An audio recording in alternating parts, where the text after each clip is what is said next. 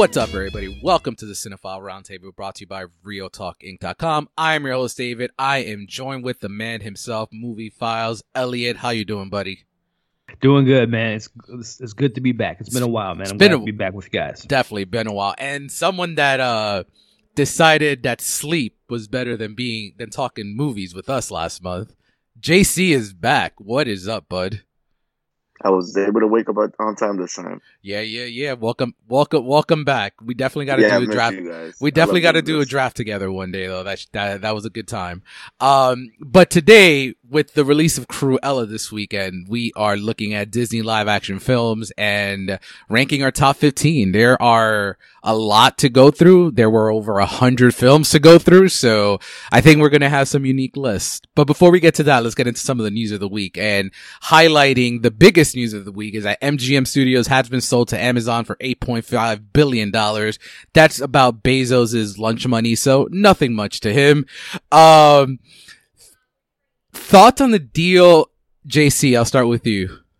Um, I mean, we, you guys have. Remember, I didn't really cover it on my page because I usually don't like cover much financial stuff. But, but um, when I mean, I have no problem with it. It's like Amazon. I I like their service. I feel like Amazon's very underrated. Like I feel like they have a lot of good movies, but everybody just like, oh, Netflix or like Disney Plus. So it's good that now it's gonna have eyes because they have a lot of probably for a lot of good shows that I like. Like they have Buffy and a lot of good old stuff. But the only the only thing I have issue with is that I have seen I think it was um Flixtalk he posted like a caption from when he posted the news and it was like how MG how I think Basil might have been on the set. That he was like that their plan is to like reimagine a lot of the old MGM properties for the new generation, aka more remakes of classic movies. I'm just like, oh man, I'm and, like done with this shit. And I think, and when I before I get to Elliot, I think I know why he has to reimagine them, and I'll I'll I'll get I have it in my notes. I'll get to it. When yeah, that's pretty much the only thing I have to say about. It. It's just like, oh, this means more remakes. Yeah, uh, Elliot, what are your thoughts on the deal? Yeah, man, just another streaming service uh, becoming a studio. Uh, yeah. You know, Netflix is already in that camp. Uh, you know, we're seeing that with Paramount Plus and now uh, Amazon, and they are um, they're they're quietly like I mean, they have over the thing that's crazy about Amazon is they already have Amazon Prime, so they already have like 200 plus subscribers, and now that's going to probably double that with the announcement of in four or five years when we get our next James Bond movie, we're going to probably get a James Bond spinoff series that might tie into the movies.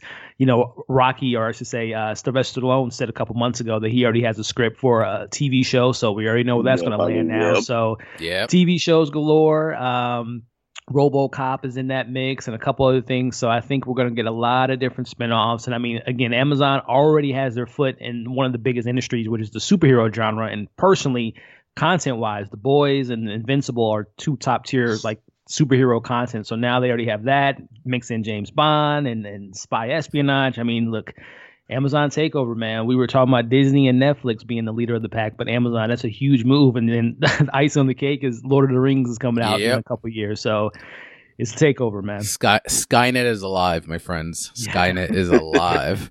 um, yeah. So I I'm, I agree with with both your you, you guys statements. The only thing I wanted to add that I had in my notes is that you mentioned the remakes, JC. So Ted Turner uh, I'm a big fan of Turner Classic Movies. So Ted Turner actually owns every MGM film before like 1986. Before 1986. So yeah. if we get remakes of that, those movies, it's because they can never be on Amazon because Ted Turner owns them. And I don't think Ted Turner Classic Movies is going anywhere because they are extremely popular. So I suspect that the remakes that you mentioned would be on the way for that reason too, just so Amazon has a piece of that property because they'll never be able to own uh I movies from that era. So no, but I mean, there's still some classic MGM from like the late '80s, like like um, like said RoboCop. Like we don't need another. Oh RoboCop no, movie. yeah, no. I, unless unless it's unless it's rated R, because I didn't mind um the one with the guy from the Killing. I can't remember his name. I know he's in Suicide Squad. Oh but, yeah. Oh Joe Joe Joe yeah, Kinnaman. Joel Kinnaman. Another, one so much. another one. Was, another person they were trying to make a thing and failed miserably. Yeah, like that was solid. It just RoboCop can't be PG thirteen. Like you remember, I mean, we all seen the first RoboCop. That's stuff was graphic as hell, especially when he gets killed. Like that's a very violent movie. It can yeah, be PG thirteen. Totally agree. Yeah, they still have their hands on a lot of properties, but I don't. You won't be seeing Rocky one through six on on Amazon Prime because essentially this guy owns it. Well, no, Rocky one through four.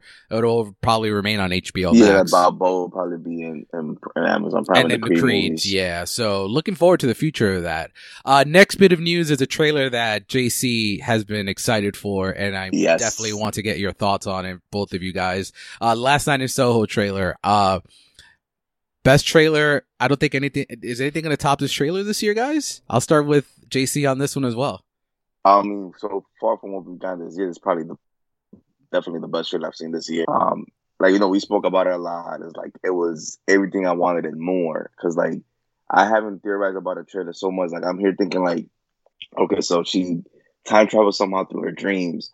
Does it mean like? Because I, I honestly, because I have read the plot. Like I've been, this has been in my top ten most anticipated for the past two years. So I knew the plot, and I thought it was just like, I like um Thomasin when she travels back that she becomes obsessed with her her idol, which is um played by Anya Taylor Joy. I wasn't expecting them to be like, you know, like some persona like um repulsion type stuff where it's like they're both like the same person somehow. So like it's been a you know like it's been a while since we've really had like a trailer not, not give us too much away. Like it showed a lot, but it still left us asking so many questions, and I love that because like trailers like I even I don't know if I mentioned it to you, but I was talking to somebody and I was like, I don't need to see any other trailer. I'm already sold that I'm gonna watch this movie. Yeah, I, I am like, with you. Like, if there's a second trailer drop, like I'll watch like maybe 30 minutes just to see if they elaborate more.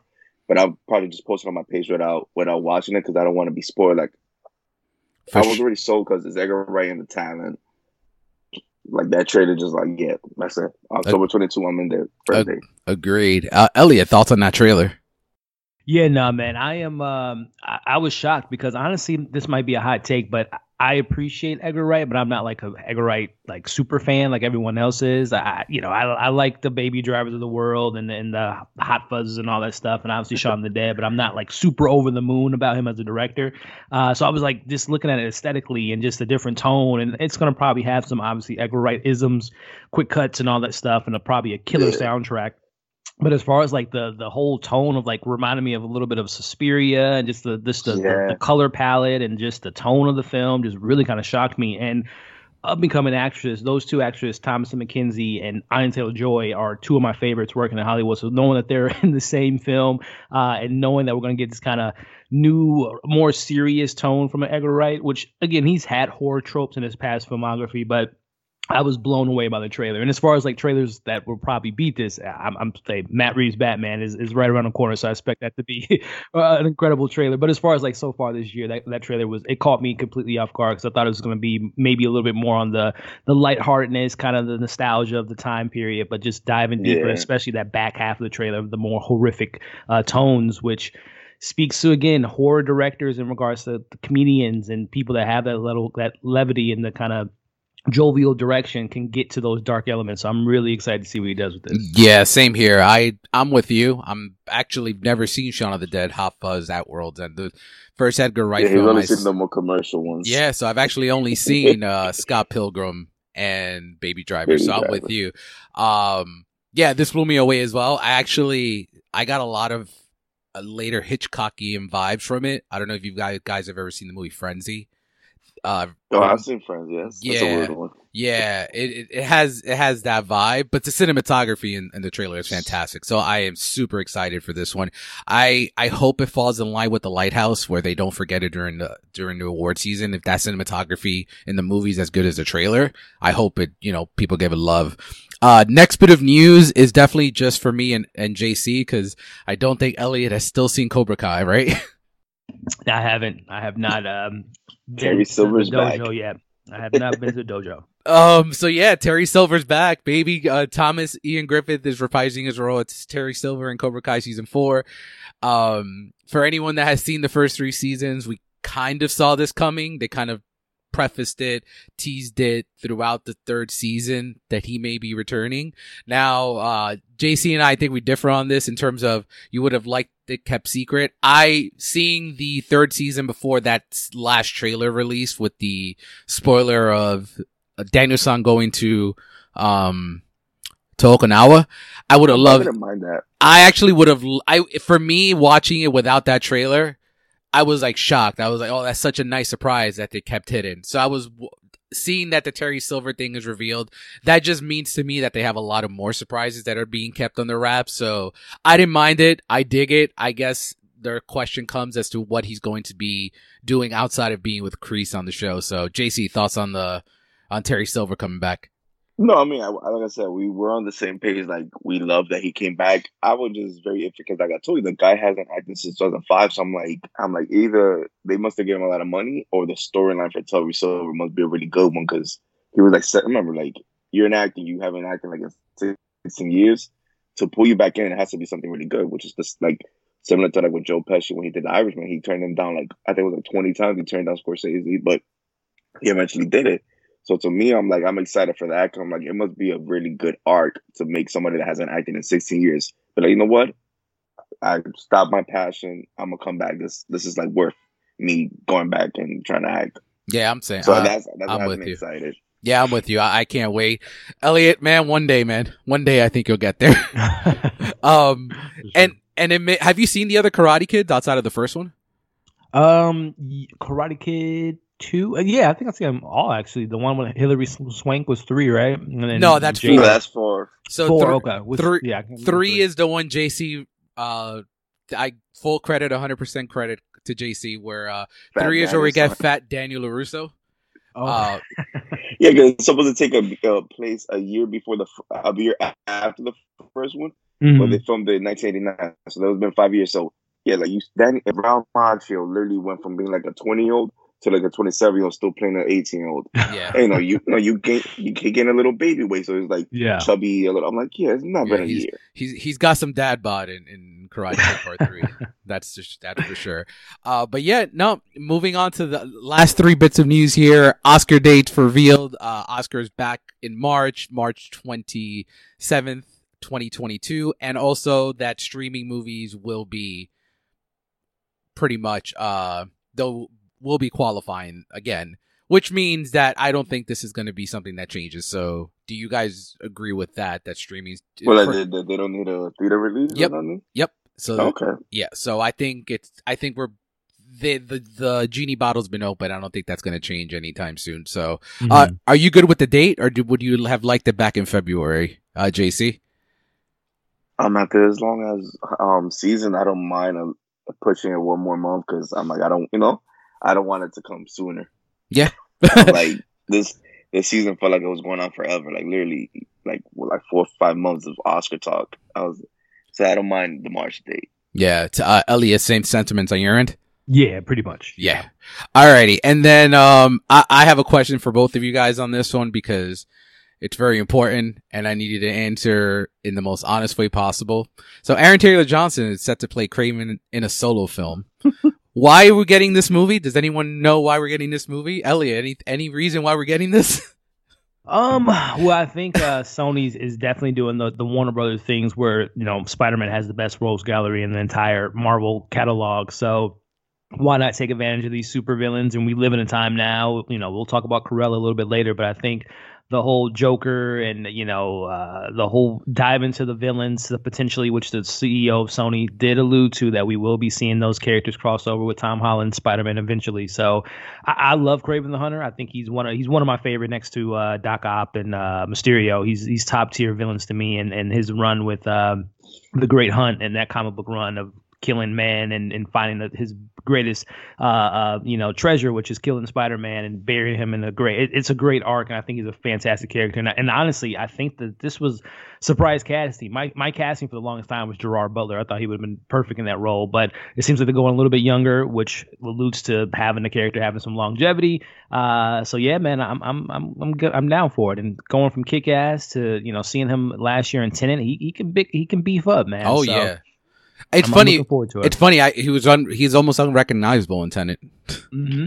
Mm-hmm. No, yeah, because he's changed a lot since Kick Ass. Oh like, yeah, he, he, definitely has the bill for. Like I said, yeah. it's not a. It's not. He's not who I, I mean. I actually wasn't even fan casting because I was very. I'm like, why? I'm like, I was like, Dave, like, why? Like, I like the character. I just don't know if he needs to be his own or his own movie. Like as a as, the, as a new Spider-Man that we haven't seen, I would have been all for it. The yeah. movie, I'm still like, I'm like I said, I wasn't, I didn't see him for the role, but I think it's great casting. And the way Marvel did him dirty, they didn't even bring him back or nothing. Like, I'm glad he's gonna get another time to shine because he's grown as an actor since Kick Ass as well. So it's gonna be a different side of him that we're gonna see. He has he has experience with the Russian accent. Yeah, it should it should be interesting. We, yeah, the only issue I have is we I do like the, the director Jason Schwartzman because I do like Triple Frontier. I mm-hmm. like Margin Call and I like um a Most Violent Year. I just you know like I wouldn't. I see those movies. I'm like, oh yeah, he deserves a a Marvel property. But since he's not a um he's not an actor that has I mean a director that has much experience on that and Aaron Taylor like yeah we know him but he, he hasn't proven to be a box office draw. I'll keep the budget like Deadpool like fifty to sixty. I don't if they do like anything like a hundred million plus, it might not be a good idea. Yeah, I'm with you on that. Uh, and then the last bit of news, uh, I never, I never say her name right, guys. So forgive me if I'm wrong. Uh, Danai Guerrera, Did I say it right, guys? Mm-hmm. Oh, I oh. never even tried to say her name. So it's set to reprise her role as expected in Wakanda Forever, but the the surprise. the surprise was that she's getting a Disney Plus original series. Uh, JC, I saw your post and you were just as surprised as I was. What are your thoughts? Yeah, like, I was like, yeah, like I we all expected her to come, especially after Chadwick's passing. You need like all the really big names and everything like that. So we, I knew she was to come back from Wakanda Forever. There was no reason for her not to come back. She was actually my favorite character after Michael B. Jordan. That movie, I loved her character. She was so badass. It made me be like, yeah, she deserves her own action franchise. Period. Like you know, like those Atomic Blonde stuff, like Charlize and all these girls are getting their own action movies. She's a very believable kick fighter, especially from The Walking Dead. But the origins, because this is not this is separate from that Ryan Coogler one that we that, that got announced in February. So I'm I'm like, like I said, I love Black Panther, so we're getting two series set in that world. I'm all for it. Nice, Elliot. What are your thoughts on that? Yeah, no, I, I love it, man. When the announcement came out, well, actually, prior to that announcement of uh, the Wakanda series, I was always like, we should probably get a Wakanda series prior to Black Panther 2, just to kind of explore a little bit more of Wakanda and setting up the stage for who's taking up the mantle. So I kind of, I thought the writing was on the wall once they made that announcement. I'm like, oh, I'm like, well, yeah, Okoye is definitely gonna get her own show just because she was such a standout, and you know, the whole trials in the comics that come in Dora Milaje is really, really interesting. So I think we're going to get more of the the lore of Black Panther, like Bast the God, and, and obviously talking about the herbs and all this stuff. So I think there's a lot of opportunity to explore uh, more of the Dora Milaje and, of course, a little bit more backstory of Wakanda. So this is great. And again, it per- makes perfect sense because she's cut from that cloth of television. So she's so used to that schedule and how that kind of works out, as well as I mean, they might be setting up something big for the Dora Milaje in regards to, um, you know, not necessarily who's taking up the mantle, but might allude to where they're kind of headed in regards to who will be the next Black Panther. And uh, yeah, man, I'm, I'm excited for it. Yeah, I agree with you. I think it the the idea may be to go in an ensemble route for the future rather than just mm-hmm, a mm-hmm. singular Black Panther. We go, we, we look at Wakanda as a whole rather than just one singular entity, which which would yeah. be smart on Coogler to do. So yeah, I'm I surprised, and, but and the, not to cut you off too, but just yeah. about it. Uh, her her you know her husband too, uh, da- uh, Daniel Kaluuya. You know, don't be surprised if he gets some kind of appearance as a young man when they first meet or something like that. So that might be something to look forward to as well. Yeah, especially since he's pretty much I mean, he's an Oscar winner now, so mm-hmm. so you you you know Disney loves. F- actually, no, I can't even say Disney lo- loves flaunting that because in that Eternals trailer, we got zero mention that Chloe Zhao is an Academy Award oh, winner. You know, I actually had um a fo- one of my followers that he posted about it in his ID story, and he feels it has stuff to do because that whole, all that Chloe Zhao stuff that happened, like with the Asian, like what she said about China and stuff. Mm-hmm I know like Marvel makes a lot of money in China, so that they try to like not distance themselves from her, but not try to advertise it much because like maybe maybe the Asian market might have something. Because like even for like the Friends reunion, they cut off um any of the gay characters. They cut off Lady Gaga and stuff like that. So like they have so much censorship. Like because I remember they didn't even they didn't even play Nomadland out there, even though she's she's Chinese because of the comment she made about the I think it was the the police stuff and something like that. Great, can't even use it, huh? Yeah, so it's like you know, remember we all said at the at the Nomadland, we're like, oh, Marvel's in the plaster, Oscar winner, Chloe Zhao all over. She her name wasn't even in the poster. Yeah. Mm-hmm. I've o- I've also I've also seen some some comments online, and I'm kind of in between. You said Jason, kind of what they that at this point the Marvel is about the proper who's starring in it. Mm-hmm. Yeah, that could be like, a... if they don't say her, if they don't put her name out on the, in the, the official trailer, I'm gonna be completely so like yeah, it, it's because of that. Yeah, like um, I mean, when Martin Scorsese finally caves in and directs an, a Marvel movie, I can't, I can't, I can't, I can't wait. Can't wait. Can, can you imagine though what what kind of movie that would be? This was filmed in 1989, released in 1990. Uh, Elliot, I know you're going to add this to your list as soon as I na- I give you the title. JC already knows it.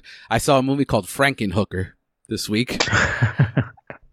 um, love that title. It is. Uh, it is something. It is something. It is. It sounds as weird as it sounds. As yeah, the name sounds. Yeah. So essentially, what happens is it the it's a couple that's ma- not married, but they're they're engaged, hmm.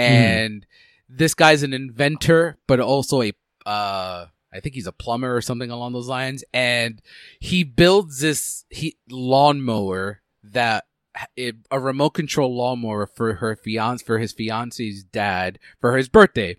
So in the beginning of the this is like two minutes into the movie, so I'm not really spoiling anything. So uh, as he gifts the lawnmower to his his fiance's dad, she is showing him how to work the remote control. Not knowing oh, the lawnmower is behind her, he she presses the speed button to go fast, and mm. it and it mm. chews her up. So the nice. point of the movie is that he kills hookers and puts bodies together to bring her back to life, and that is the premise of Frankenhooker. It and is. that's going to be that's how your your boo Emma's movie with your goes, something like that. Oh yeah. yeah, yeah, with the Franken like the baby infant brain thing. Yeah, it's like that's gonna be very. We might be talking about how that's her best performance because that's gonna be a challenging one. And who was her co-star? It was Emma Stone and someone. Um, uh, Rami, eh, Ramy Youssef, um, Mark Ruffalo, Willem Dafoe, and um, Ruff- yeah, yeah, J- J- J- Carmichael. So I we all agree that Dafoe's probably the villain in this whole movie, right? He's like the doctor. I actually, I don't know. I actually feel that that maybe Mark Ruffalo might be like the husband, and and um, Dafoe might be like the the little the little um psychic stuff. Interesting. Yeah, I mean, I, I, feel like Dafoe as, as the doctor would be the obvious choice. So him playing like a creepy assistant would be funnier to me. Yeah, that's a good point. But uh, yeah, Frankenhooker on Shutter now. Uh, 80s horror classic. Garbage, terrible performances across the board, but enjoyable as fuck. Uh, Elliot, any other highlights besides Quiet Place Soon Cruella that you saw this week? Um, I, there was a couple screeners that I got that just haven't gotten a chance to watch. More on the TV side, like uh, Love Victor season two and um, yes, um Lisey's Story, which I'm really excited for. Lisey's Story, the new Stephen King um TV show on Apple, Apple TV Plus. Apple, yeah. mm-hmm. uh, but besides that, yeah, I can't really think of anything else I saw besides The Quiet Place 2 and, and Cruella. And, uh, yeah, those were probably the two highlights. Nice. Uh, before JC, I finally, and I think you've seen it too, JC. I totally forgot to mention it before because I know you're a big fan. You've been doing videos every week, uh, Elliot. I finally saw uh, Mare of Easttown. Oh, I love that show. Dude. Oh, no, yeah, you didn't mention it. Yeah, I I kind of just binged through it just to see because mm-hmm. Kate Kate Winslet is incredible in the in, in this series. Awesome. Um, I will say it gives me vibes. Although I don't, I'm not going to spoil it for those that haven't seen it. So, and well, actually, by the time this comes out, um, the show yeah, will be over anyway. But I yeah, don't, tomorrow. I don't today, think, sure. I don't think the person that was revealed as the killer is the killer.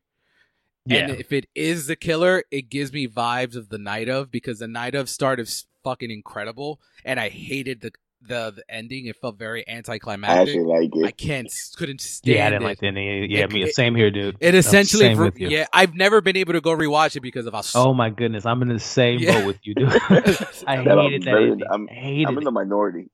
Yo, oh, you definitely that. are, man. Because that, like, after all that, like, give me guilty or not like a guilty. Spin off the way they and it was like, well, let's get it. Like, the oh man, I hated that ending. yep, yep. But I will say, not to spoil anything, I think Mare of Easttown has a perfect ending. Oh, so oh, you, you already saw the finale? Oh, you already saw the finale. Yeah. Oh, mm-hmm. okay, okay, cool, cool, cool. So I, I, Oh, cool. I'm not even gonna say. Uh, I have. Don't tell me if I'm right or wrong, but um, I I have my prediction that um, the wild twist that Mare's the killer herself. And I got dead silence on that one, so I may not. I mean, wrong. if oh, that you, happens, oh, you said not to be... say, yeah, confirm or deny. I mean, yeah, um, he can, not confirm. Yeah, so yeah, like, yeah, But me, if that happens, I'll be just, I'll be pissed the way you guys were about Night of. I don't know, man. You like that mistrial shit. You may be on board with this. nah, but I'm like, if she's uh, the killer, I'll be like, really? No, no, I, am just joking. I highly doubt that. I mean, but, hey, crazy things have happened. Yeah, no, but the series overall is fantastic. I highly, yeah. highly recommend it. Uh, but JC, any highlight, anything, any other highlights you want to add? Um, oh, same as you, Frank but I actually saw um David Oyelowo's directorial debut, which is pretty solid for the Waterman with him, Rosario oh, Dawson, oh, and um, yeah. And um, I don't know if any of you guys see um the um this is us, but the one the one that plays um Sterling K. Brown's character when he's little, he's the mm, lead. The little kid, basic, yeah. Yeah, and it has like that ambulance stuff from like the eighties. It's like hey, this is like folk tale, it's like the Waterman where he heals people.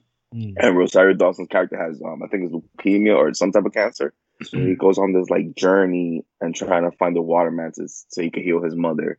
So it has like that Spielberg and like early '80s vibe. Nice. And that was really it. Like I'm excited to see what David Oyelowo does because I do like him as an actor. And you know what? I'll add this in the mix too. This was actually a week and a half ago, or two weeks. The um, the Barry Jenkins, The Underground Railroad, is my favorite show of this year so far. I don't know if you guys got a chance yeah, to check I that saw, out. I saw your. I didn't see the show. I did see your rave review. You saw I, the uh, first episode. I saw the first episode. I have not finished it. Yo. No, oh, I gotta, I gotta get to it because I'm like, I don't, I don't want to like watch it in bits and pieces. Mm-hmm. And I'm excited to see your review because I mean, me and you had talked about it for a while, and I saw your review was like 46 minutes. I'm like, if Eddie's making a video that long, you know yeah. he loved it. So I'm like, I'm excited to hear your thoughts about it. It's incredible. Yeah. Um. And anything else, JC? Um. And then the other one was is because I wasn't really watching too much. I've been watching a lot of TV, but um, is um that new Glenn Close movie with Mila Kunis called Four Good Days. Oh, I'm like, sorry. I'm sorry to hear that. No, it was it wasn't it wasn't bad. I think I'm like three out of five. Like for a movie that premiered at last year's film festival, I was expecting something worse, but it's it's solid stuff. You know, like it. Mila Kunis' character is um I believe is a heroin addict. I got you. you. Know, like it, it deals with like stuff like that. Like anybody who's ever had like somebody that deals with addiction in their family could relate to that. That stuff doesn't just take a toll on the on the person, takes a toll on the family because it's somebody you love that's that's being addicted to something, and you want to help them. And they, you know, most of these people don't, you know, like they'll say, "Oh yeah, you can help me," but they just keep letting you down and down. And that's probably Mila Kunis' best performance since Black Swan. I'll say. Nice. Nice. Oh, and I forgot to mention, and I forgot to mention, I start uh, for the first time. I'm watching uh, Sex in the City with my wife. Uh, and he's the only person in the world, for anybody listening, that does not think that Samantha's the funniest character. Yeah, I'm not. I don't know. I don't know. I don't know. I mean, she uh, Ellie, have, have you seen Sex in the City?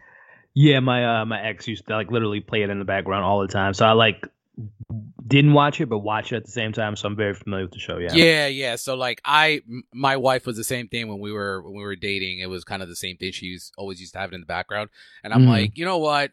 It's 25 minutes an episode. It's only six seasons. I'm like, do you want like 96 let, episodes? I'm like, let's just do it. so I'm like, we're about three seasons in. I mean, and I dig it. It's actually it's it's a female entourage oh. essentially. It's actually really you're solid. You're farther than I expected. I thought you would have been like in season one or two still. No, no, no. We kind of been breezing through. It's super quick, like Entourage. Yeah. So, mm-hmm. yeah. but um, it's a female. Oh well, I can, I can say Entourage is a male it's Sex a, in the City. yeah. Um, but yeah, it's solid stuff. But yeah, I, I'm not I'm not too big on on on Samantha. Not at all, actually. I would say like I, Miranda and Carrie are my are my two faves so far. Miranda has that sarcastic asshole persona that I I tend to live by. So uh yeah, she she's solid stuff. But yeah, let's get into it, guys. So Quiet Place Part Two. Um, let's talk about that first. JC and I saw it 14 months ago, so um, Elliot will probably be refreshing our memories a little bit here because I I did yeah, not watch it. I remember most of it, but mm.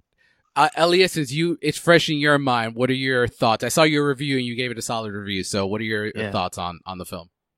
Yeah, man. I think uh, John Krasinski is definitely this is his baby, man. This is something that I think he just has a, a, perfect grip on on the story he's trying to tell. I thought that the one of the things that this sequel did that a lot of sequels tend to forget is what made the first one so great, but adding yep. to that, um, building out the world, introducing new characters that actually have weight, um, you know, making the the kids have a little bit more of an impact and just the their progression from part one. Like literally, it's such a versus like I don't know the schematics of like a part two versus like a, just a sequel.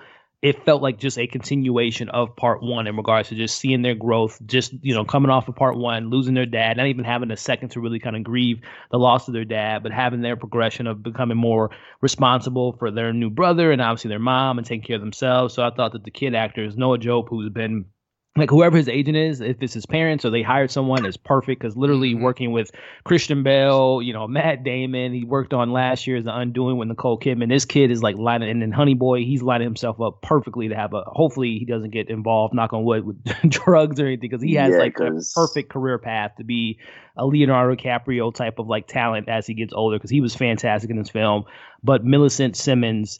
she was the star. Like I love it. I'll get to Emily Blunt here in a second, but I thought that that, that young girl was excellent in this film, and just her progression, and her story, her arc, her side mission with Cillian Murphy was perfect. Uh, but going to to uh, Emily Blunt, she was she was a little bit. My only like flaw in the film was she was kind of put on the back burner for the expense of like the kids having a little bit more to do in this film, and maybe in the third one, which I think is inevitable, we'll get like the the true family dynamic of them all kind of working together because they were kind of split up for most most of the movie.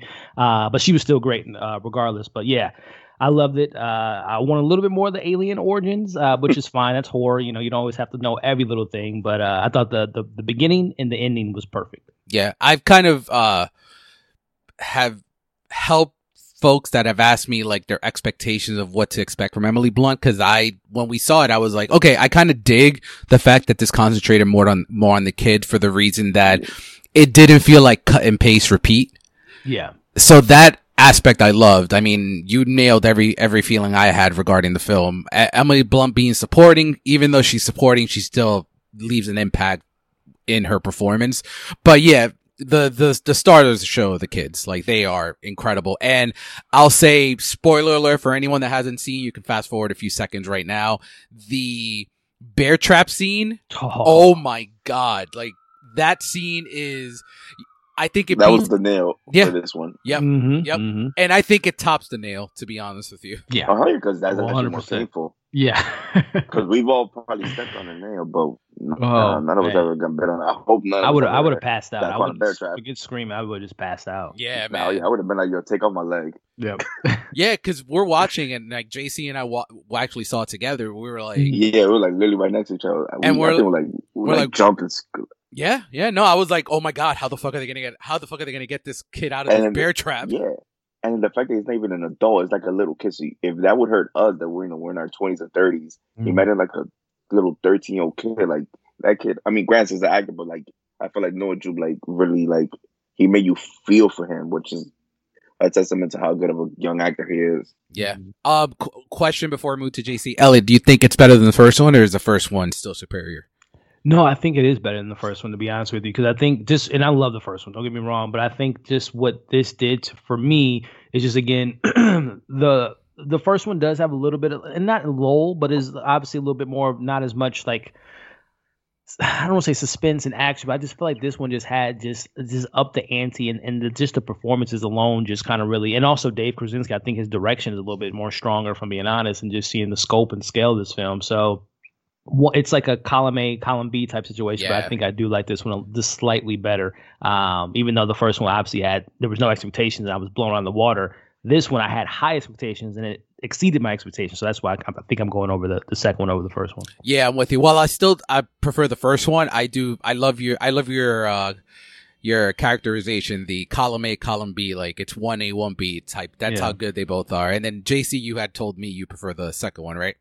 Yeah, because like the same, just pick it back to pick back up what Elliot said. Like I feel like Krasinski's direction is better because remember, with the first one, that was the first time he was doing a horror movie. It was his third movie, but it was the first time he was doing a horror.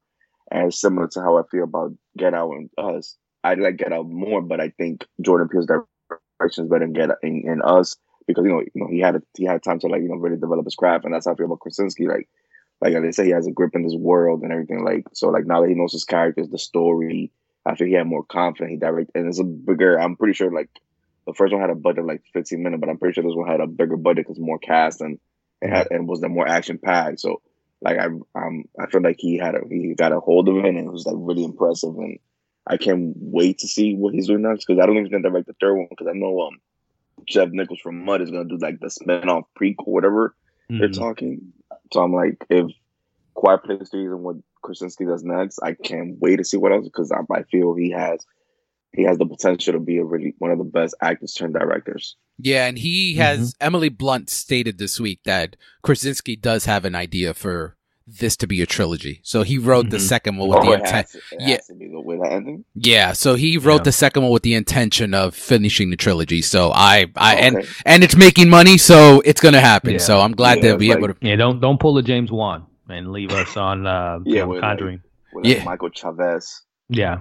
Yeah, man. La, La, La Llorona, one of the best in the Conjuring universe. Yeah, that's what scared me. But I'm I'm surprised. I'm happy that it's getting some solid reviews because, like I was telling Dave, I was expecting this to be the first like main Conjuring film to have Ryan because what he did in La Llorona, I'm like, I don't know, like James Wan. I would have given it to to like the guy that did um comes home, Doberman. But like, yeah, it's very it's very surprising that Wan didn't do this. I mean, he's not. He wasn't. I think he was making. No, he had like malignant. Yeah, that's mm-hmm. what I was mm-hmm. thinking. That's what he was. That's the mm-hmm. only thing he had it. He was shooting, and I don't think that shoot was probably that long for him to no, skip on the Conjuring. Like so. He said he said it was like a return to his horror roots. So I'm, I could see that being like a very low budget horror movie. Yeah, yeah, so I mean, hopefully the Conjuring is good. And then the biggest surprise of the year so far, I think, Cruella. Um, oh we literally gave it the same exact rating on all on your channel, Elliot, on your page, and then on my site. Yeah, I, we all gave it the exact same uh, rating. like you guys gave four point five out of five, I gave it three point five out of four. So, um, I saw it. I think Elliot and I pretty much saw it the same day because we got our screeners the same day. I was so surprise of how much I love this movie because it took everything I hated about the Disney remake and made it something original, fresh. It felt like a comic book villain origin film and the villain origin film we never, I never asked for or wanted, but glad I have it. It is so much fun. The fact that we do see Cruella Estella as a little girl added a lot for me because we really do get a true sense of her motivations throughout the film. I personally love both Emma, Emma Thompson and Emma Stone. Emma Thompson is essentially playing an up version of Miranda Priestly from The Devil Wears Prada, which I love that film. And Emma Stone, for me, I mean, out, outside of La La Land, this is my favorite performance she's ever done. She is incredible in it. And, and I know we'll keep talking about it in a little bit, so I'll pass it over to Elliot. Uh, thoughts on Cruella? Yeah, man. Just uh, like you said, just a little backstory on. Uh, so yeah, I got the screener, um, and I was like, you know what? Oh, cool. Uh, Disney sent it out to me. I'm gonna check it out maybe tomorrow. But you know what? I was like, you know what? Let me just maybe oh, watch yeah, the first 15, 20 minutes just to kind of get a taste of it, just to see if it's you know really something I'm gonna be excited to watch the following day. But I'm watching it. I'm like, okay, interesting opening. I'm watching again, and I'm just like I was hooked. Like I watched it that whole night, and it was just absolutely like you said. I was blown away by the film because I literally had zero expectations for this movie. Even though I love, like you said, La La Land is like my favorite like musical of all time. So I love, I'll always love Emma Stone. Well, I take that back. I love Emma Stone since seeing her as Jules and Superbad, which is my Same favorite here. of all time. Same uh, here. Uh, just seeing her career from Easy A and The Help and all that, and Birdman. So I, I'm a big fan of hers. So I thought that her performance was excellent.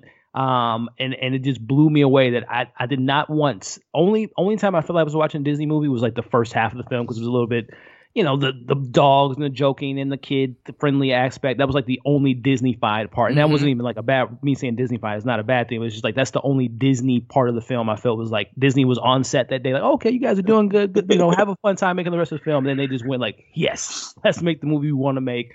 Style substance swagger I don't know who the com- I, well I know who the composer was. One of my favorite composers, uh, yeah, Nicholas Britell. Britell, who is phenomenal.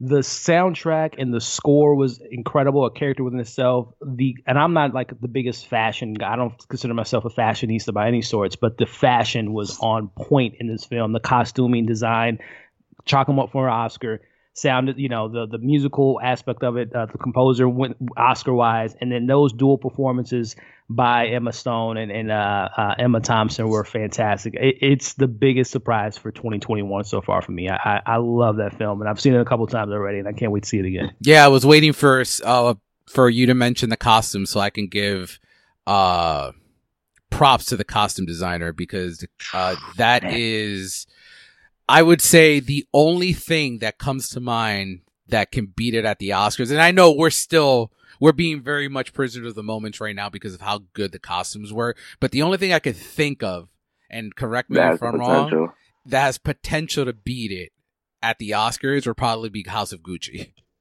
Mm, because yeah, because it's like clothing empire, so right, they're gonna have. Right. And, and we've seen the backstage photos. They, Lady, I mean, Adam Driver is wearing a covered sweater, even though he stole it from Chris Evans. But yeah, but Emma Stone actually had over forty costume changes from. Dude, uh, that's what impresses me. Cost- mm-hmm. The costume designer's name is Jenny B. Uh, Bevans, so she is yeah awesome. best best of the year so far. Um, mm-hmm.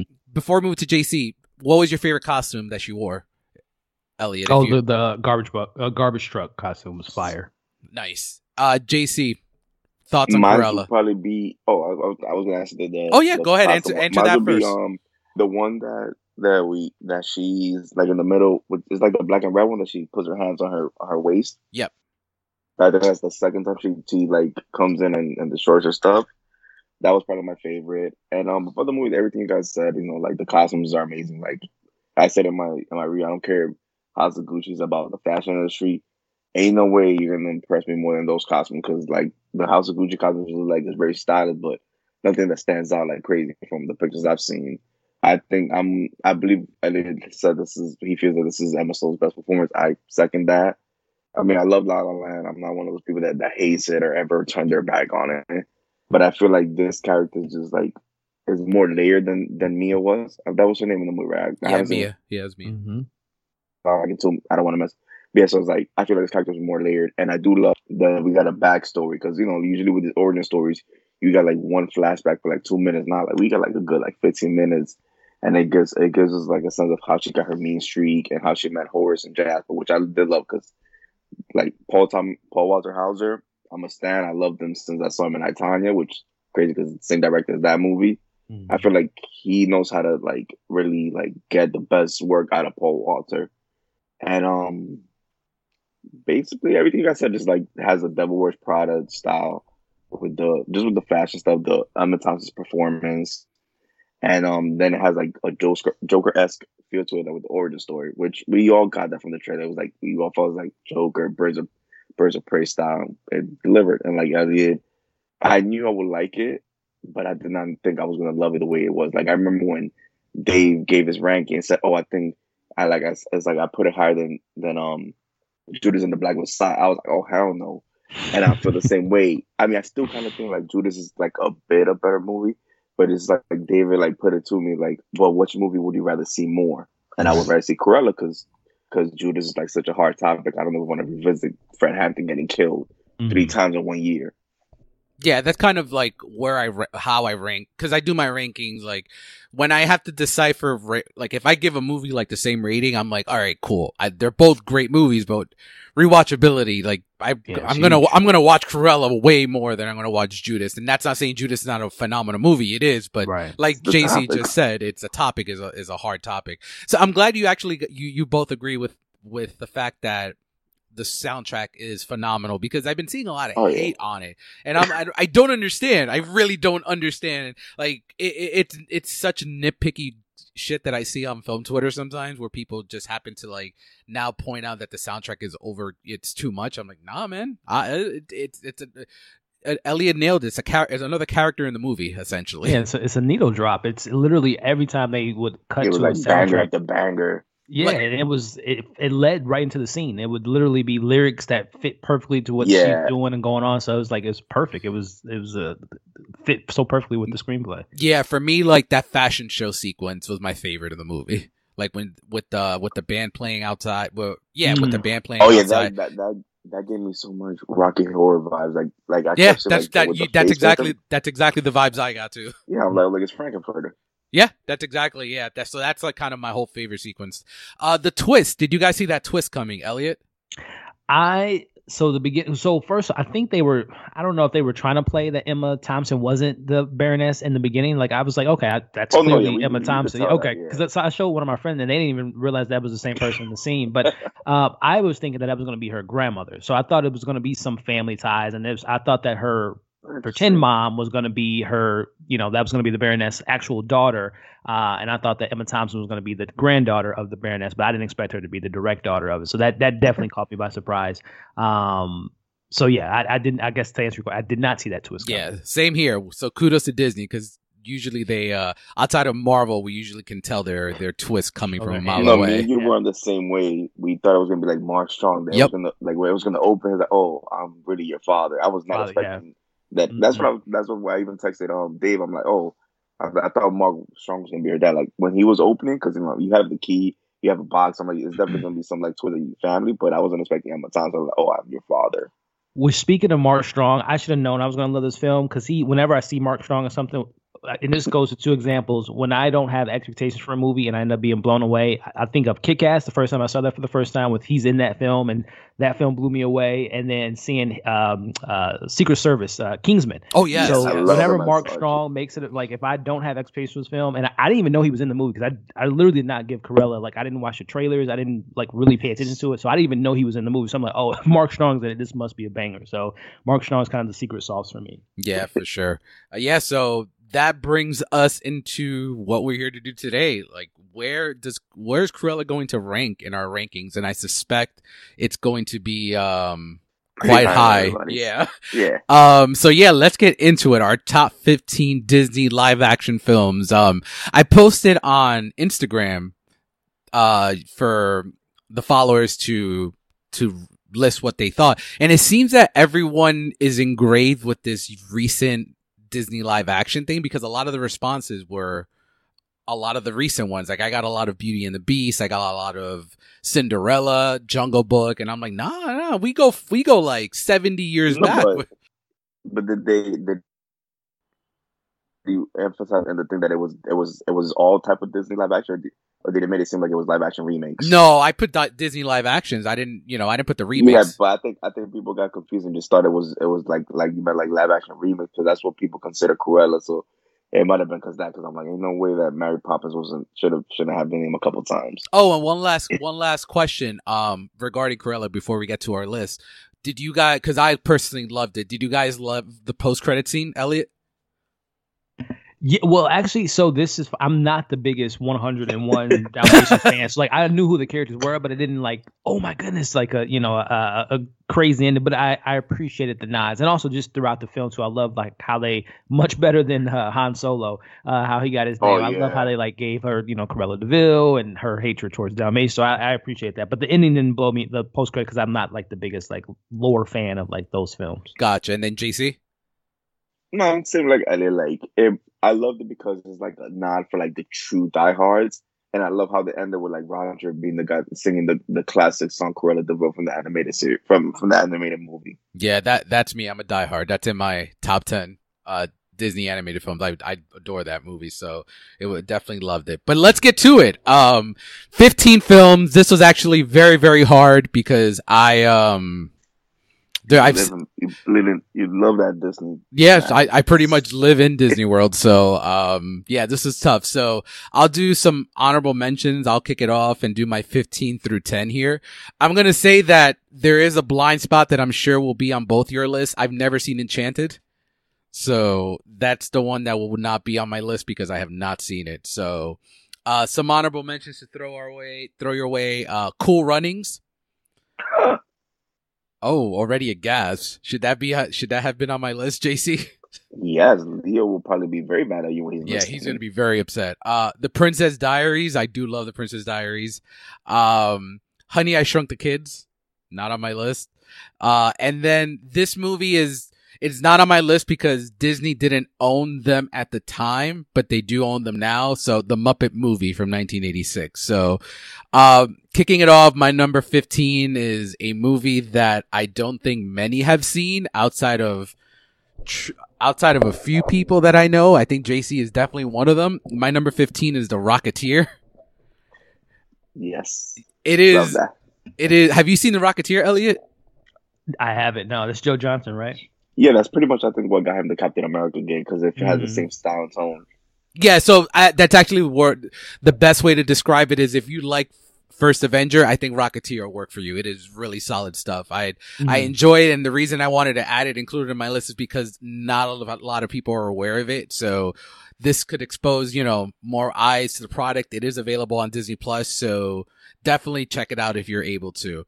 Uh, my number 14 is I love the character of Mary Poppins. I was very weary about a, a, a, sequel to Mary Poppins, especially 40, 50 years after the original, but Mary Poppins Returns is my 14. I thought Emily Blunt was incredible as, as Mary Poppins. I actually thought she should have been nominated for an Oscar. Um, the movie. Lin Manuel is fantastic. I was unsure how he was going to pull off a British accent, but he did pretty solid. Uh, the musical numbers are really good.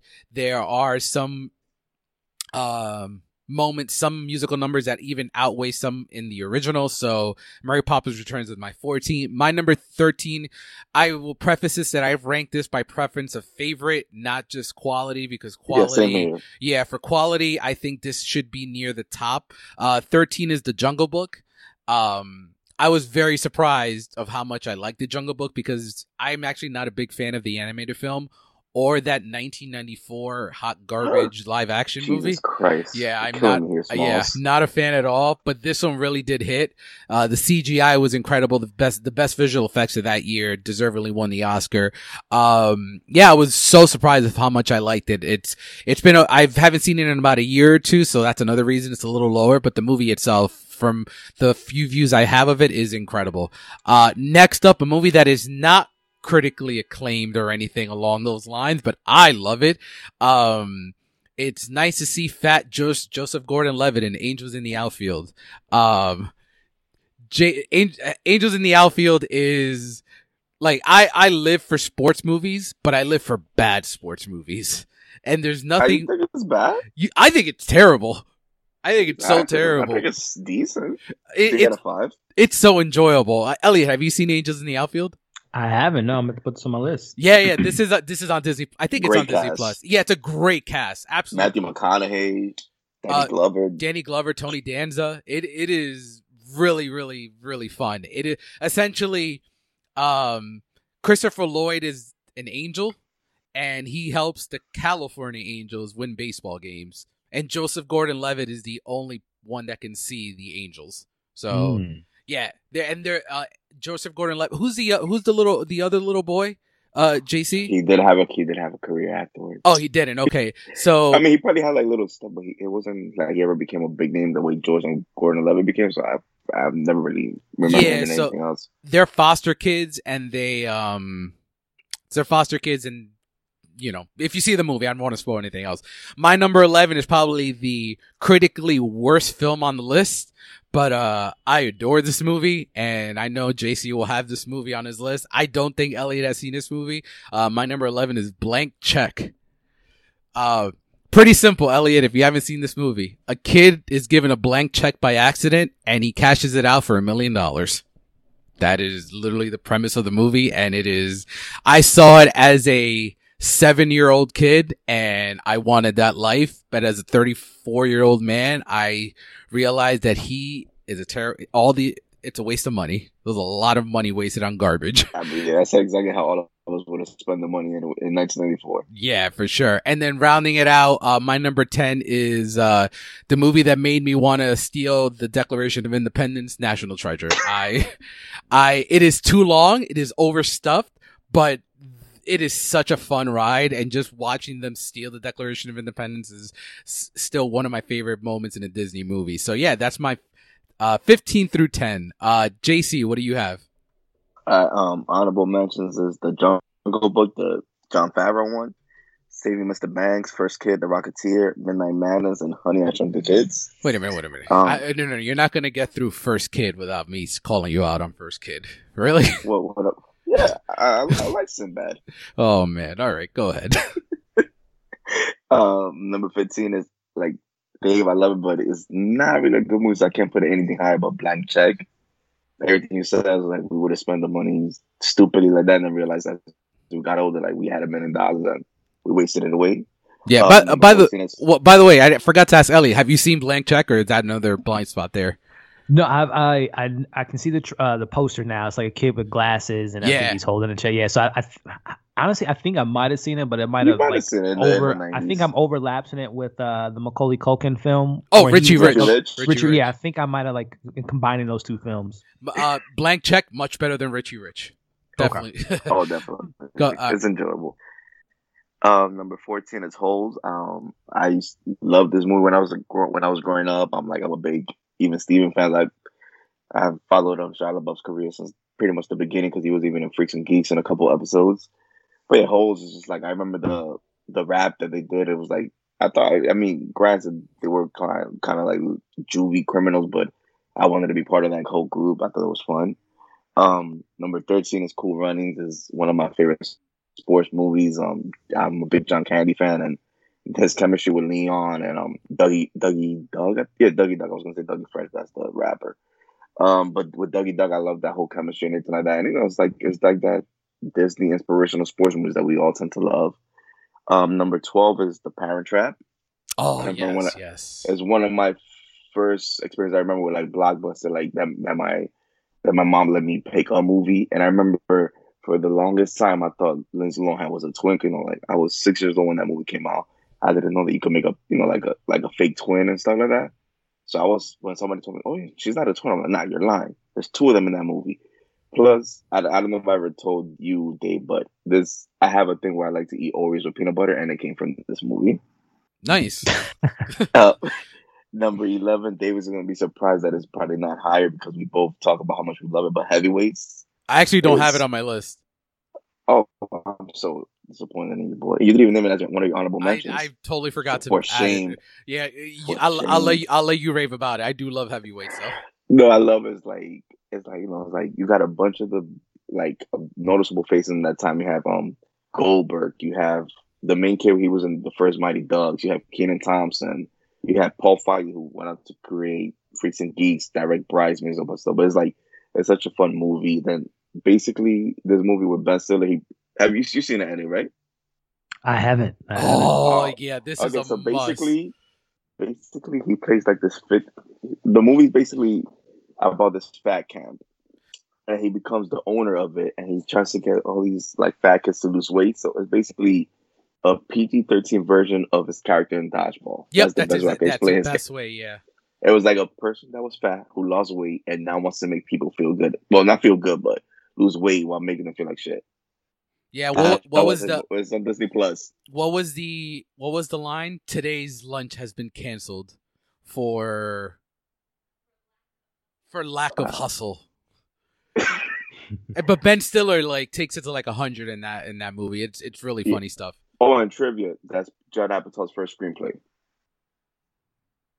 Um, number ten. David's probably gonna get mad at me because it's very low. Because I this, this is a movie I know it's definitely your this and you love it. But the Mighty Ducks. Well, you'd be you'd be surprised where it is on my list. The Mighty Ducks is great though. It's probably it's probably gonna be like top three. No, it's not. It's not. That's very shocking. Yeah, but yeah, you know, like I love the I love all three of them. Um, as one of my favorite movies growing up. I can't even remember. I can't. I wish I could know exactly how many times I've seen it in my life because I used to watch it so much as a kid. Besides another movie that's on my list, that franchise is like the only um hockey movies that I really watch a lot. Yeah, I I didn't add before we move to Elliot. I didn't put Miracle because I think Miracle is a very good movie, but I don't I don't watch it enough to for it to be uh on my list. But Elliot, take it away. Yeah, so a little a little uh precursor here. So I just do coming up my list. I guess I haven't seen a lot of Disney films growing up as a kid. I was so like like engrossed in horror films and sci-fi films, so I guess I just kind of missed a lot of the Disney stuff. So my list is going to probably be the worst of this entire uh, bunch here. So I, I guess honorable mentions as you guys were kind of going over some films. So I guess my Disney category was like if it had like a Disney logo at the beginning of it, I considered it a Disney oh, film. But there was some stuff. That's perfect criteria yeah, that I could have put on my list, but I'll just go off with number 15. Uh, this kind of shows the rest of my list here. Uh, Alice in Wonderland, 2010. Tim Burton's Alice in Wonderland. What I don't know what it is about. Well, first off, that the animated film is super weird and like yeah, it is weird on acid, and and like this film to me, like kind of adapted that pretty well. Uh, and I like Tim Burton. Well, that was like probably like the last Tim Burton film I liked. No, you know what? Um, you know what though? I I know um JC will probably kill me for this one too, but I actually don't hate that Alice in Wonderland movie. Yeah, I enjoyed it. That's one of his, that's the second worst movie after Planet of the Apes. um, but yeah, so that's number fifteen. Uh, for number fourteen for me is The Princess Diaries. I actually really enjoyed that film. That was my first time being exposed to uh, Anne Hathaway. Uh, and and just uh, it's a, actually aren't they doing another one? If I'm not mistaken, are they talking? Yeah, about I think they're doing the third. There's been talks. Yeah. So I think the talks is of the third one having her take someone under her, you know, right kind of like the her playing the Julie Andrews character essentially. Right. Right. Yeah, but that was a fun film. Uh, number 13, is surprising uh, that I really enjoyed this. This is something recent, 2019's uh, Lady and the Tramp. I love uh, Lady and the Tramp. That was good. Yeah, I thought that he uh, was it uh, Justin Theroux and uh, Tessa Thompson voiced the, the, characters, and I, I, had a fun time with it. number 12 is, is Holes. 2013, yes. 2003. Yeah, I, I, was right there with you, uh, JC. I, I, was such a fan of that film, and uh, it wasn't a Disney original, right? Like a te- it was a movie, TV movie. No, right? no, no, no, That was to theaters. From Shia's first. Yeah, yeah, that, that one's okay. Theaters. I think the first time I saw it was probably on Disney uh, on the uh, yeah. network. Uh, but yeah, no, I really enjoyed that film. Um, number eleven for me is another kind of recent film. Uh, it was on a Disney Plus exclusive, uh, Togo uh, with William Dafoe. I, am a I'm a sucker for kind of the the men's nice. best friend story, and uh, Julianne Nicholson was great in that as well. So uh, that's my number eleven, and number ten is another recent film, and that is Aladdin.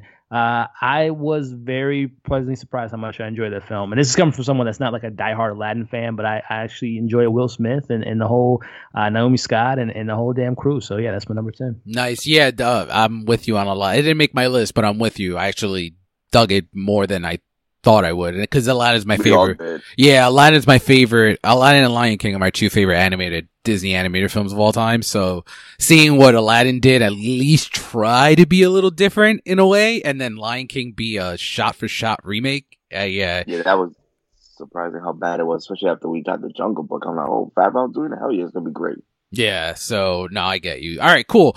So I'll take over here. My number nine is the better of these next two sports movies, but um, my number nine is Remember the Titans. Uh, yeah, man, too low. It it is, but you when you see the rest of my list, you'll be like, yeah, that's that's a Dave list there. Um, okay.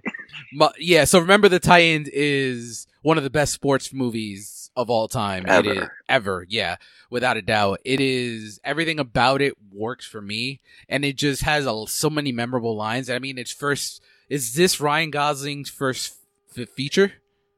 Probably the first like big role. Because yeah. I remember him on Are You Afraid of the Dark, but I, you know, movie wise, yeah, yeah Young I, Hercules, the Mickey Mouse Club. Yeah, but so might have, you might be, it might be his first movie. This was my exposure to him. And then obviously, I mean, outside of the the great ending of the film, the that We Are the Titans dance is still like hell yeah, it's still top top tier Disney. Uh, number eight, uh, the Mighty Ducks.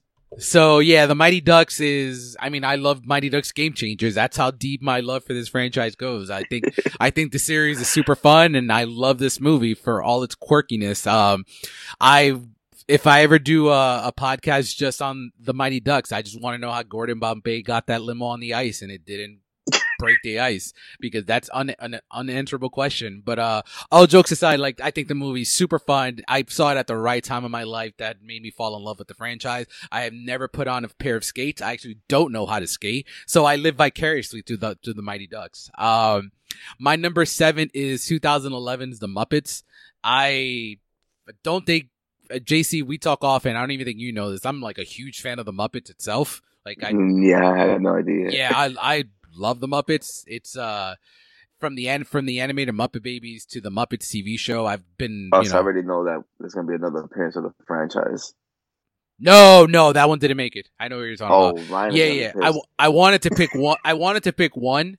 Um, either this or Muppets Christmas Carols. I wanted to just limit at that. And I think the Muppets are, and I, I, I think the Muppets is the best one of the bunch. I think they're just everything about it. Amy Adams, Jason Segel are fantastic in it, and just the concept of the film that everyone forgot who the Muppets were and they do this telethon. I think it really worked for me.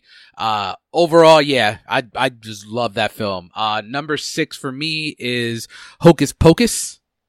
Uh, I think it may be low for some, but it's still a very enjoyable film. Looking forward to the sequel when it drops. Uh, yeah, Hocus Pocus is my number six. Uh, Elliot, I'll start with you this one. What is your t- uh, nine through six here? All right, so coming in at number nine is uh, 2016's Jungle Book. Um, and I'm not the biggest fan of like the Jungle Book animation, but I actually really enjoyed the film. And I don't know if we're ever going to get a sequel uh, that they were talking about making, especially with Jon, Jon Favreau being so in, uh, involved in Mandalorian and doing his own thing. Yeah. So we'll see if we'll get that anytime soon. But yeah, number nine is Jungle Book. Uh, number eight is actually Hocus Pocus for me, 1993. It was nice. uh, it's uh, uh, you know Halloween classic. You know, tend to try to watch at least once a year every Halloween, and little on the fence about the sequel. We'll we'll, we'll see if they it's can capture that magic again. A remake. Yeah, I, I, I think so as well. But we'll we'll see. Fingers crossed. Uh, number seven is uh, going to the islands in 2003, Pirates of the Caribbean. Uh, wow. Uh, Curse of the Black Pearl. Uh, that's uh, I'm a big fan of that franchise. Yeah. Uh, and then number six is uh, Tron Legacy 2010. That soundtrack is a banger, and the visuals during that time was like stunning. I, 2010. I I love Tron. I I don't think I've seen that sequel more than once, but I definitely need to get to it again because I, I do remember the soundtrack and the visuals being outstanding. Yeah. Um, JC, what do you got? Okay, number nine is um D two, the Mighty Ducks. I actually, I'm actually one of the few that likes the second part over the first one. Cause I feel like killing me, Smalls. Some, well, I'm saying that's when we get the Bash Brothers, we get Kenan, and I love the whole Team USA stuff. Like, it's like I love, I love, I even like the third part, but I, I there's something about D two. I feel like the new characters that were brought in were better than some of the it, it, ones from the first one that, that got kicked out, like J- Jussie Smollett. Yeah, it's it's the knuckle puck, right? Is that what it did for you? Yeah, and then the Bash Brothers, I love them. um, number eight, I'm like, I felt happy that I had it towards this side too, but um, Pirates of the Caribbean, Curse of the Black oh Pearl. I'm, I'm glad I wasn't the only one that had it. I'm sorry, bro. Like they're fine. I've never been oh my god about them, but Jack, like um Johnny Depp's performance is amazing. That holds that movie up for me very well. Yeah, I don't got much to add because I'm like I'm not too big on it, but uh, but you can have a list of like you can not, not have that the first one in your in your top ten. Uh, number seven is Sky High. I'm probably the only one that has it in this list. yeah, No, because I love it. I love the whole concept of like a superhero school. You know, like no, I'm, we're all comic book readers, so just out I always gravitated to that one. Like it's, I feel like it's probably the most underrated live action Disney movie. Like barely anybody really talks about it. And I, I love Kurt Russell, so it was cool to see him playing like this kind of like all American superhero. Um, number six, unlike Dave, I actually see Miracle every like probably like once every two years. I love it. I think it's the greatest hockey movie ever made. And I like I said, I'm all I'm a sucker for all these inspirational Disney sports movies like it's just that formula they have, like to turn these these true stories into movies, is just so great. And yeah, that's that's it. Right? It was it was up to five that we got to do. Uh, up to yeah, uh, yeah, up to six. Okay. All right, cool. So, um, my number five is one of my favorite Christmas movies yep. of all time. Uh, the Santa Claus.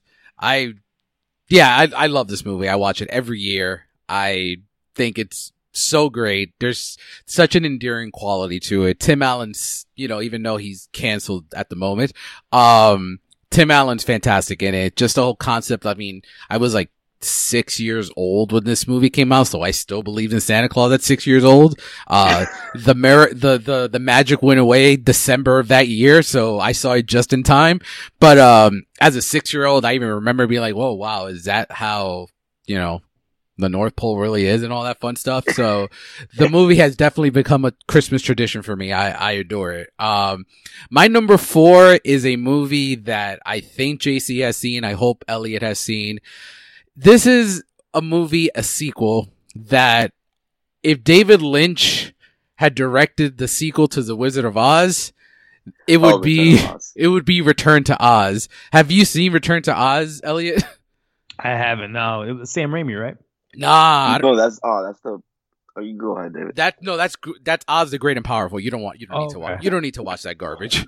uh, Return to Oz is um pretty much as dark a Disney film as you'll see. It's directed by Walter Murch, and Fairuza, uh, Balk plays Dorothy. So it's a movie that she goes back to Oz.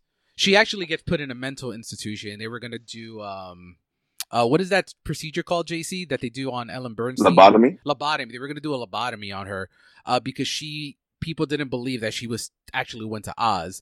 So the night that she's there, she goes. There's a big thunderstorm, and she actually, you know, she ends up back in Oz, and it goes to the point that this movie gets so dark that she goes into a room for a headless queen, and in that throne room are about sixty heads of other women that she's killed. It is super fucking dark. Have JC, you've seen that, right? Yeah, but it's been a while for me. But it's basically Cruella before Cruella, like this Disney going dark that you that because it's not even really shouldn't even be for kids. Yeah, and it's not the Wizard of Oz essentially remade. It is v- pretty much a very much a brand new movie. Uh, yeah. So my number three is Pirates of the Caribbean. I think Pirates of the Caribbean. Uh, any anyone that knows me off the line, uh, JC, you kind of know this now too. Like yeah. I, I go to Disney almost every single year, and Pirates of the Caribbean is m- one of my favorite rides at Disney. So when when the news first, you know, came out that they were yeah, going to make a movie about this, I'm like, what? How? With the Karen Gillan. Like, how is it possible that they're going to make a movie about this ride? Because there really is no storyline on the ride. there is literally zero storyline. So the final product turns out to be what it is, and I'm like, oh my god, this is this is incredible. Like I love everything about it. It's a great adventure story. I do think it's a little bit long in the tooth. I think they all are. Um, but Johnny the third. But for a movie that is based on a ride that has no narrative on that ride, I thought this movie is fantastic, and it kind of started the trend of like the better um, Disney live action films after yeah. in terms of quality, not just you know nostalgia. And then this is tough for my number two and one. I couldn't decide here, to be honest with you. So um, I went with Cruella as my number two, and it wouldn't shock me in a few years it'll change. And you know, we kind of already spoke about how great Cruella is and how great Emma Stone is. But yeah, Cruella is my number two. Elliot, uh, throw us your five through two. Alrighty, so number five for me is uh, Honey, I Shrunk the Kids. Uh, nice. Uh, 89 man i just love that premise and that concept and this uh you know rick Moranis is he coming back for the remake? Yeah with, uh, josh gad? Okay yeah, so this will be the yeah. first time we've seen him since you know ghostbusters i guess right? Or no no not ghostbusters but no i think his um his last movie was the honey i shrunk uh, we shrunk ourselves yeah, so hopefully you know he's back and uh, better than ever. So uh, that's number five. Number four for me is the Santa Claus. I, I, I such a fun film. Um, I love that concept of Santa slipping and dying, and someone has to take yeah, his man, place, and that whole story. And actually, that the, the franchise isn't bad in general. It, it progressively kind of got a little worse. Yeah, uh, yeah. I'm I'm glad you touched on that because I I I uh, I don't I hate being on that you island by myself. In the, in the Christmas episode yeah, I went to yeah. We had a Christmas episode, and I went to yeah. bat for the for two and three. I I watch them. Every, I watch all of them every year. Mm-hmm. I, and I do agree they progressively get yeah they progressively get worse, Jack but they're Frost. they're all they're all enjoyable. I I, yeah. I I hate the only thing I can say that I truly do hate in that franchise is how um uh how Jack Frost turns like good. She and mm. the chick is like warm just like heart warm hugs make you make hugs make your heart grow warm or whatever. I'm like, this yeah. is why you didn't have a career after this lady. but yeah, what what else you got?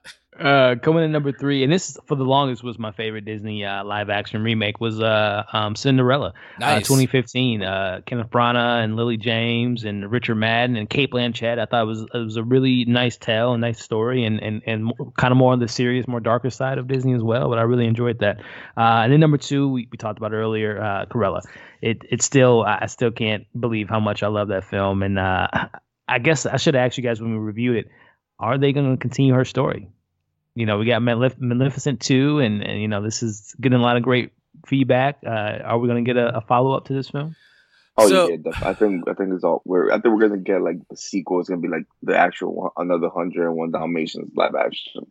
Yeah, mm. like for me, I actually don't think we're gonna they're gonna cross that line because if you notice, they didn't touch on once that they were killing these animals to create, you know, the the clothes. Because even when when the Baroness thought that that uh Cruella killed the Dalmatians, she showed mm-hmm. that she didn't because she still had the Dalmatians there. It'd be right. in 2021. I don't, I don't think that's a subject that Disney's gonna touch live action wise. I actually mm-hmm. feel the way I feel about Joker. I don't think it deserves. I don't think it needs a sequel. I think this as a standalone oh story God. really work really works well. That's why, mm-hmm. like, I didn't really mention it in the news because I, I, I don't think a one sentence line in an article on the Hollywood Reporter really confirms that Joker two is coming. So I, right, you know, right. I'm not really. It's not anything that I really think is going to happen until like Joaquin Phoenix signs on the dot because it's it's. I don't think he will. Yeah, and I don't think he will because I think it would be only like the seventh Oscar winner in history to ever reprise his role in a in a sequel. I did have something that I forgot to mention throughout Cruella since we're talking about Cruella. Um, you guys are on Letterboxd, right? Yeah. Yeah. Yeah. So someone posted this review and because you know we're in the New York City area I thought you guys would like it. It's about it's it's not that long but I wanted to read it to you guys. So this is a this is someone's review on Letterboxd Siegel is his name. Five ladies walked into the showing late and spent a few minutes continually changing their seats and whispering loud, loudly to each other. They finally got settled in and this kid started making noise. One of the women got up, walked over to the kid and told him to please shut the fuck up. The kid's mom yelled at her and called her a white trash bitch, and she yelled back and called her fat, and a major shouting match broke out. They walked out and continued fighting right outside, and at this point, half the audience had gotten up to watch them instead of the movie. I was sitting all the way in the back, so I was able to do both. And then I heard the sound of a fucking taser. The mom tased the other lady twice. The mom stormed into the theater, grabbed her child. She was still holding the taser, by the way, and rushed out so fast. About a minute later, the movie paused, and soon after the cops showed up, they listened to all our accounts, and they and the theater manager offered us refunds or just to go to the next showing. The movie was all right, but the experience was unforgettable. Living in New York City is so fun. Jake, that sounds like New York because I've actually had I've actually had that experience where where there's fight like this it's funny because it's like one time me and my fiance were in the movie theaters. I can't remember what movie we were watching. It was this two dudes right below us, and the I guess one of them was was like a side dude, and the guy's actual boyfriend came into the theater and put him on blast like, "Oh, you cheating on me." That I was just laughing. I'm like, this would only happen in New York. Yeah. So that Taser story is like, if you would have read that and I told me where that where it was, and you asked me where you think that happened, I would have definitely said. And I can tell you, and, my, and I, I and I can tell you what theater it probably was too. It was probably Forty Second Street. Yep. yep. so so yeah so Cruella number number two for you Elliot. All right, JC yeah, five through two. What do you got? Um, same number five as you, sir. Um, Santa Claus, one of my favorite Christmas movies. Is probably I think my top five Christmas, favorite Christmas movies as well. Everything you both said, it's just like I'm not big on Tim Allen period, like a live action. Like besides this, the only movie his that I love is Galaxy Quest. I uh, prefer his voiceover work in Toy Story better. Don't disrespect Home Improvement, my friend. oh, Tool Time? Tool Time, baby. Tool Time. That your, your introduction to Pamela Anderson, too? Yeah, yeah. uh, number four is Cruella. Like, quality wise, it would be number two, but just the ones I have over it is, you know, like, like I'm very, like, I'm not amusement park like David, but I'm, I grew up on Disney movies this is just more like you know, like you said, preference. Um, number three, Hocus Pocus. Like you both like um, Ellis said, I watch it once every. Well, I I could watch it outside of Halloween, but for for for October, I definitely got to watch it at least once every year. The sequel, I'm just happy that they brought him back because I hate when these sequels they just they just bring like different characters.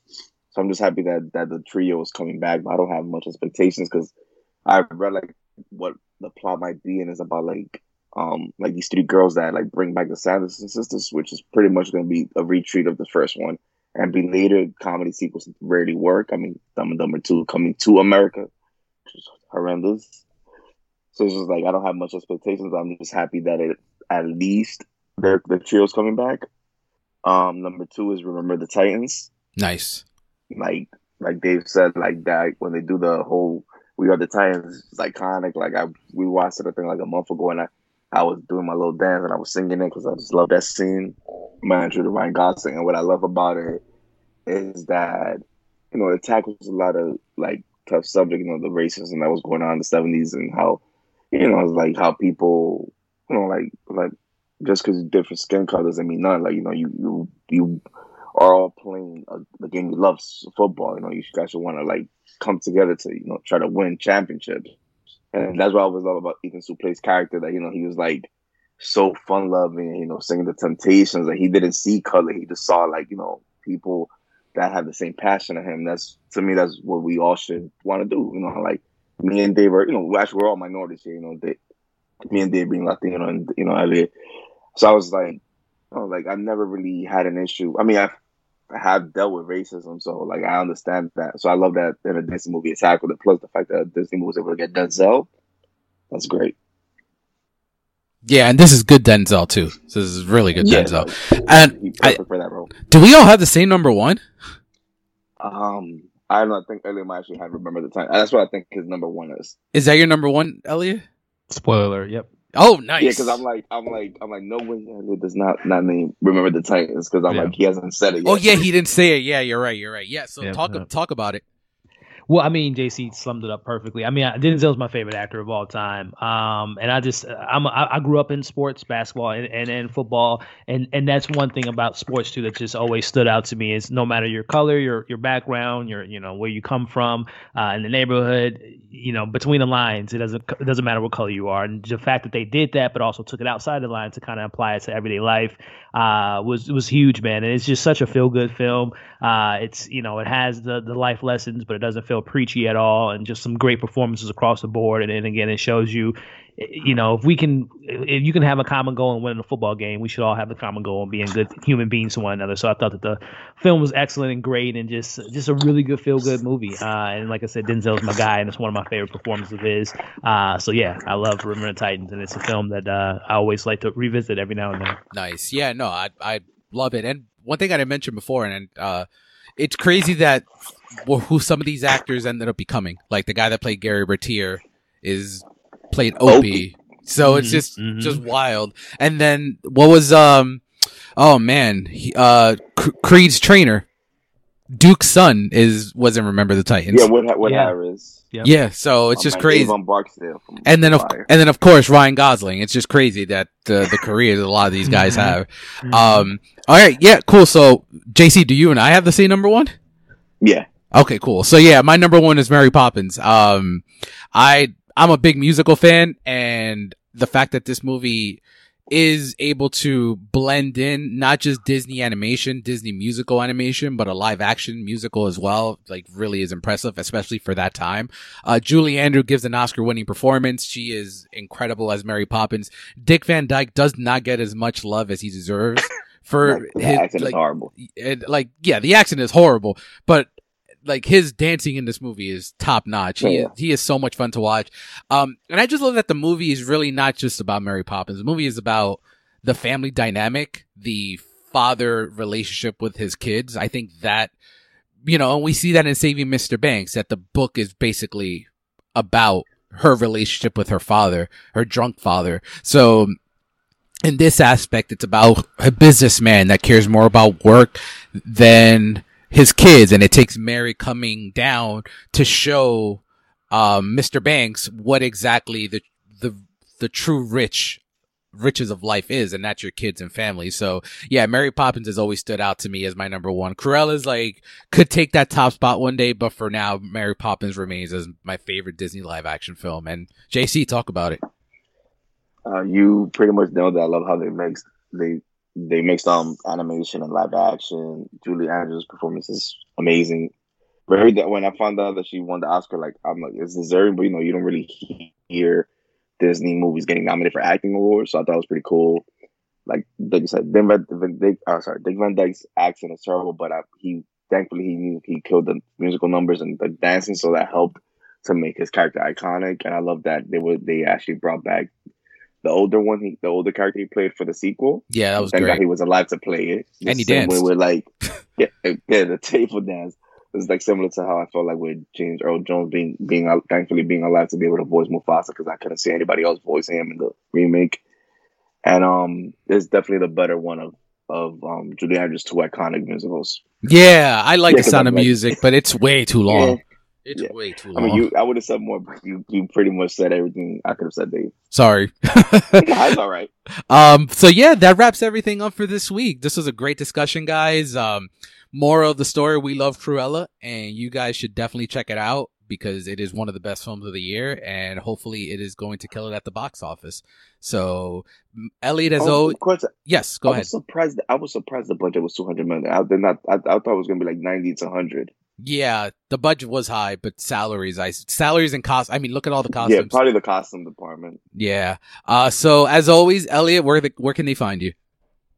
Yeah, man. Again, this is uh, uh, always a great time. I look forward to these once a month and can't wait for the next discussion. But yeah, you guys can find me on the interwebs at uh, on YouTube at Movie Files, talking about the latest movies and TV shows and having a good time doing so. Uh, you guys can find me on Instagram at Movie Files as well as on Twitter at Movie Files Live. And JC.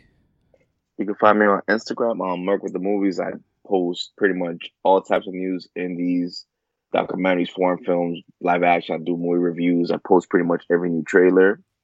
I'm always open to have fun discussions. I'm very friendly. If you DM me and ask me film opinions for recommendations, which I love because I love opening the minds of a lot of young cinephiles. Nice. And then you can find me at Real Talk and uh, Gonzo underscore Mania. Next month uh, at the on the round table, we're going to be discussing a franchise that I do not hold dear, but I know JC does, and I think Elliot does too. Uh, we're going to be discussing the Fast and the Furious franchise, and uh, yes, we're family. Go- we're going. Family. We're going to rank the fam. we're going to rank the family known as the Fast and the Furious.